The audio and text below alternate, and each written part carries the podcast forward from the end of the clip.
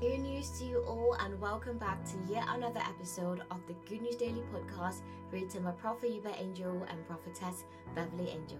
Today's title is called, What Are Your Contents?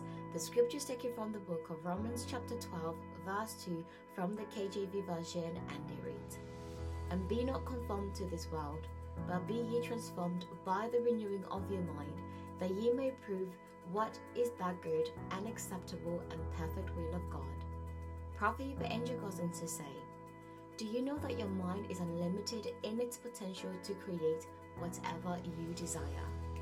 That with the same mind, you can recreate your world, and you can start to chart the course of your life just by using your mind the right way. When you put your mind power to work, the possibilities are endless. You can be anything, succeed in any field or industry, and grow to higher heights spiritually.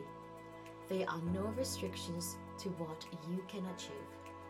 Our theme scripture is clear on how to live an efficient and enjoyable life. It's by renewing your mind with the Word of God. Some Christians have prayed continually for their lives to change, yet the simple answer lies in this. Who you are today is a direct result of how your mind works. Think of it as the manufacturing plant of all things you. By using the raw materials, God's Word, whatever you produce is perfect every time. Grab yourself a Bible and get started on your contents. It will change your life forever. For the prophetic declaration, please repeat after me. My mind is a perfect instrument for a complete transformation of my life. So I will use it to chart the course of my day today.